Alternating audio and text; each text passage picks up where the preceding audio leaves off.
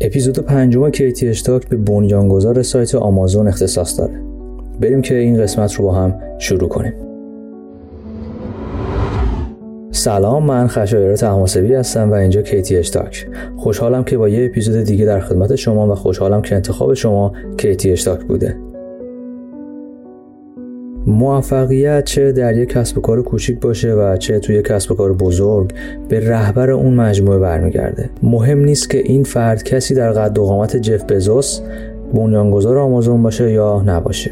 شاید اون به اندازه زاکربرگ و بیل گیتس شناخته شده نباشه اما آموزه هایی داره که می‌تونه برای هر انسان و یا کارآفرینی مفید باشه. بزوس اگرچه بعد از فارغ و تحصیلی چند شغل با درآمد بالا داشت اما می‌خواست ایده خودش رو برای راه اندازی کسب و کارش دنبال کنه.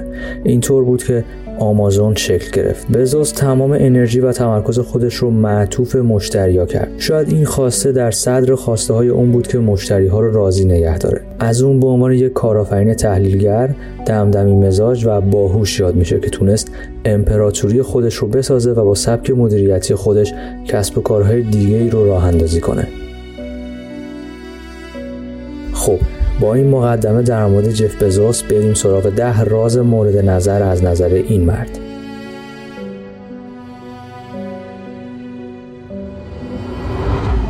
سرسخت و انعطاف پذیر باشید.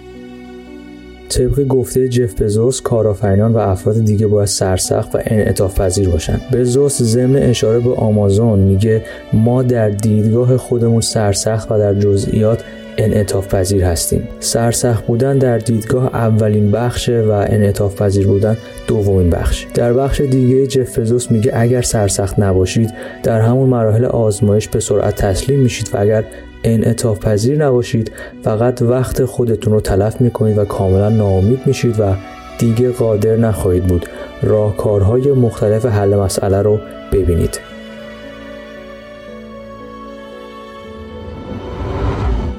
مبنای استراتژی خودتون رو روی چیزی قرار بدید که تغییر نمی‌کنه.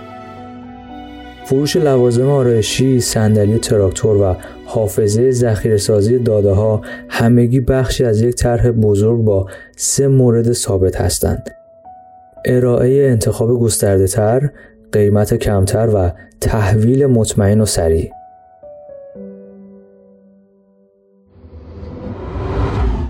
ببینید مشتری ها به چه چیزی نیاز دارن و اینکه معکوس کار کنید. ویژگی های پروژه های جدید و بزرگ آمازون مثل تبلت های جدید و کتابخانه های الکترونیکی اینه که به جای اینکه با ذوق و سلیقه مهندسین تعریف بشن با به طبع مشتری ها تعریف شده. اگر مشتری ها چیزهایی رو نخوان اون چیز حذف میشه. حتی اگر این کار به قیمت بخش قدرتمندی از شرکت تموم بشه.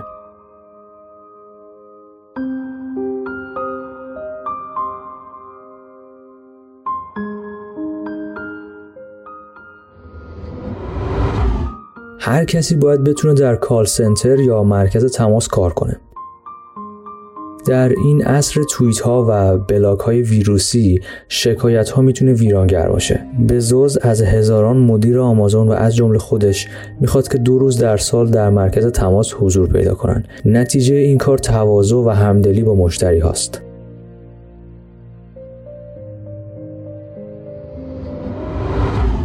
نگرانی ها و دل مشغولی هاتون برای مشتری ها باشه نه برای رقبا. بزوز به این نکته اشاره می‌کنه که دغدغه شرکت های فناوری رقبا هستند این شرکت ها منتظر میمونن تا ببینن رقبا دست به چه اقدامی می‌زنن و چه محصولی رو معرفی می‌کنن.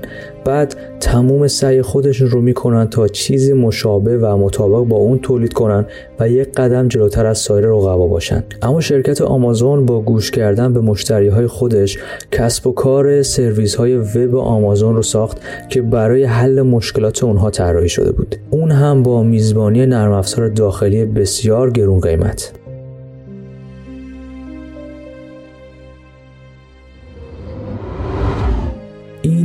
روز اول اینترنته.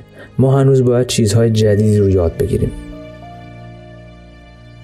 بزوس اولین بار این دیدگاه رو در سال 1997 در اولین نامش به سهامداران آمازون عنوان کرد. هنوز هم دیدگاهش رو تغییر نداده. در اداره های مرکزی جدید آمازون دو تا از بزرگترین ساختمون ها ساختمون روز اول شمالی و روز اول جنوبی هستند. بزوس هنوز هم در مصاحبه هاش در مورد اینترنت به عنوان یک جهان ناشناخته صحبت می‌کنه که خوب درک نمیشه و دائم شگفتی های جدیدی رو به وجود میاره.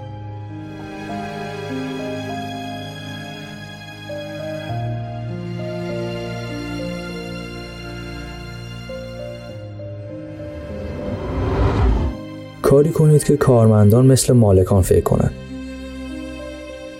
وقتی جف بزوز این جمله رو در اولین نامه سالانه آمازون نوشت اون سال تعداد کارکنان از 158 نفر به 614 نفر رسید و در حال حاضر هم چند ده هزار کارمند داره. معلفه اصلی این دیدگاه استفاده از اختیار معامله سهام در استخدام بوده. بزوز در نامه سال 1997 نوشت ما همچنان روی استخدام و حفظ کارمندان با و استعداد تمرکز داریم و سعی می‌کنیم همچنان به جای پول نقد کمبود حقوق و دستمزد رو با اختیار معامله سهام جبران کنیم. می‌دونیم موفقیت ما تاثیر زیادی روی توانایی های ما در جذب و حفظ کارمندهای با انگیزه داره. کارمندهایی که مثل مالکان اون شرکت فکر کنن باید در عمل هم این احساس رو داشته باشن.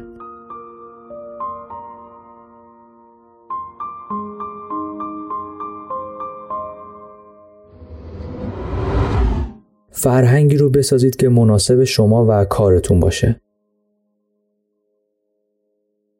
فرهنگ آمازون سختگوشی و هزینه آگاهیه. این فرهنگ در خور شرکتیه که مثل یک شرکت دولتی تحت اصول پذیرفته شده حسابداری در بیشتر عمر خودش سود کمی رو به دست آورده و همینطور ضرر کمی هم کرده. بزوز در نامه سال 2015 نوشت ما هرگز ادعا نمی کنیم که روش ما روش درستی اما روش ماست. طی دو هفته گذشته گروه بزرگی از افراد خوشفکر رو گرد هم آوردیم. کسانی که باور دارن روش ما انرژی بخش و معنا داره.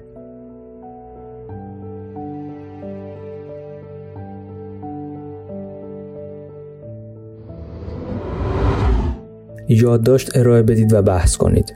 از نشون دادن اسلاید پرهیز کنید.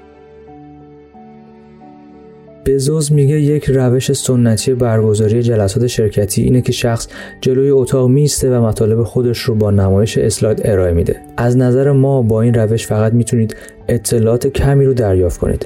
فقط مطالبی رو دریافت می‌کنید که تیتوار لیست شدن. این روش برای ارائه دهنده آسونه اما برای شنونده دشوار. اونچه که ما باید به جای این کار انجام بدیم اینه که تمام جلسات رو با استفاده از یادداشت‌های گزارشی تقریبا 6 صفحه‌ای برگزار کنیم. وقتی مجبور هستید ایده های خودتون رو با جمله ها و پاراگراف های کامل بنویسید وضوح عمیقتر فکر در اون نمایان میشه. اگر وارد جریان نوشتن بشید متوجه رویداد اتفاقهای جالبی هم خواهید بود. مغز شما سریعتر از زمانی که با انگشت تایپ می‌کنید افکار و ایده ها رو تولید می‌کنه.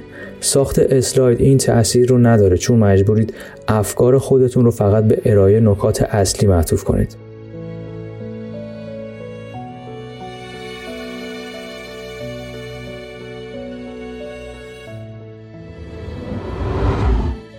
ما مایلیم مدت ها خودمون رو به بی اطلاعی بزنیم. در ابتدا رشد و توسعه آمازون شبیه پرت کردن حواس دیگران از عدم سوداوری این شرکت بود. همین موضوع گاهی قیمت سهام رو کاهش می‌داد و موجب تحقیر و تمسخر تحلیلگران می‌شد. بزوز اظهار بی اطلاعی می کرد اگر ابتکار عملهای جدید در اون حس استراتژیک ایجاد کنه بازدهی مالی 5 تا 7 سال هم خوبه.